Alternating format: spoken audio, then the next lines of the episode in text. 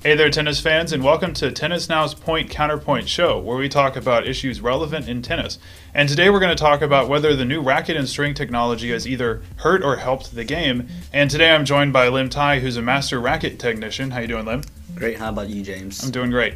Uh, and we're going to delve into this issue. So, Lim, do you think that the uh, new rackets and strings, do you think that's helped or hurt the game? I think it's helped the game. And uh, the reasoning is because it's made the game faster, more powerful, and it's made the game to where it excites more fans. The fans like to see the speed on the court, they like to see the new racket technology, what the manufacturers come out with, and the new brand of strings that gives a variety to the game. Well, Lim, I think that uh, fans were already excited about the game. I mean, look at the, and especially in the United States, the, the time period that there was a lot of fan interaction. People were really excited about the sport. Was back when Borg and McEnroe were playing, and they played with wooden rackets.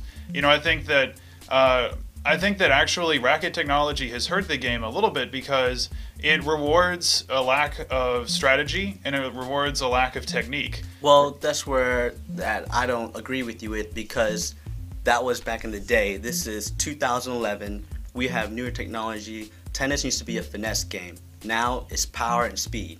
People like to see power and speed. That's why tennis has grown so much. And again, I think that that may not be true because uh, there's more just because technology is better and i'm not talking about just racket technology and string technology. Mm-hmm. i'm talking about just general access to the game. We don't know for sure. Maybe if we had stuck with wooden rackets then you know it would be just as popular or maybe it not it may be more so. Well i have never watched you know the mcenroes and the borg so i was never into that generation with the wooden rackets. I've always been into the new generation you know the tennis now which is you know the titanium uh, frames, the graphite frames, not the wooden rackets. I know they're a lot heavier than what they have now, but the rackets now give more variety to not also pro players but younger players who can't always you know carry a wooden racket. You know they have rackets that are under nine ounces, which is good for a variety of players. Well, and you know I won't deny that new technology has increased access to the sport uh, for beginners and intermediate players. But on the pro level, I think one of the most fascinating things about about tennis, uh, from a you know perspective of fan, is watching different styles, how a baseliner deals with beating a serve and volleyer, and what's happened with the new technology is that it's just completely removed almost all other styles of the game other than baseliner. You won't you won't see a serve and volleyer play a baseliner anymore. Uh, and that contrast in styles was one of the most fascinating things about tennis. But I think with tennis now is that a serve and volleyer doesn't dominate the game. A person who dominates the game, who has all aspects of the game, serve and volley, who can play baseline, and who can serve very well. Back in the day, serve and volleyers used to control the game. Now it gives a variety of everybody who has all the skills with great eye-hand coordination, who can hit the ball, you know, with a lot of speed and control and those are the players that you know are winning Grand Slams these days. Well, those are the players at the very top, but Borg was capable of playing the net as well as the baseline. But the thing is that he had his primary game. You see a lot more players these days who they just default to standing on the baseline and hitting it to the corners as hard as they can.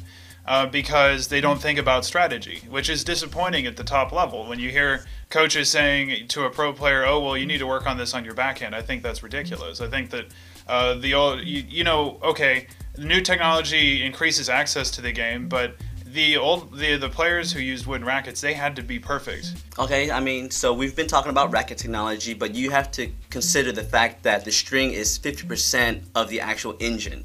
You know racket plays a big part in it but string also plays a big part in a, a player's performance. So back in the day they didn't, they didn't have polyester strings. They all, all they did play with was multi-filament now with the new technology, it gives players variety to play with more durability, more controlled strings because we have such big hitters with so much power from the rackets that that's why I think the game is advanced. Well, yeah, but then if you take into consideration that uh, even back when wooden rackets were used and the pros were using natural gut, the durability wasn't really much of a concern because they'd be carrying around 18 or 20 rackets. And they still, even pros today, they still get them strung about at the same frequency. I think that, again, it's contributed to. Uh, there are certain parts of the game now that are entertaining. Seeing Rafael Nadal hit a forehand passing shot from 35 feet behind the baseline, it's fun to watch. But it also rewards him hitting the ball short and allowing his opponent to attack. As opposed to with a wooden racket with natural gut strings or multi-filament, you know, you had to be on your game in order to win. If somebody won a Grand Slam championship, you knew that they played the best attacking tennis of anybody in the draw. And I agree with you that multi-filament is the best string, and it still is the best string. But you have to consider the fact the past Grand Slam champions have mostly been using polys or either hybrids. And if you're Not considering with, not with wooden rackets. not with we're, wooden we're talking rackets- about with you're talking about with graphite and titanium. Yes, with graphite titanium, but still, it's still polyester, which is new technology compared to the old technology where, you know, all they played with was multi-filament, which is not a lot of variety. At least now, you know, we have options.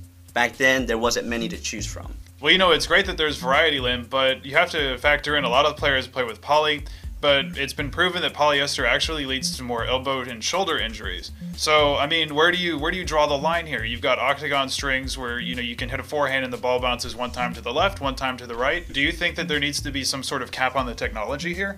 Well, not necessarily. I mean, by having new technology, it makes fans and it makes players more interested in learning new things about the game that we've never maybe seen before.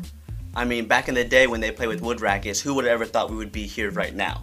I mean, players have a choice to do hybrids, which, you know, you can put the poly in the mains and a softer field string on the cross, like a synthetic gut or a multi-filament. So, you know, that, that won't necessarily be a problem with the tennis elbow.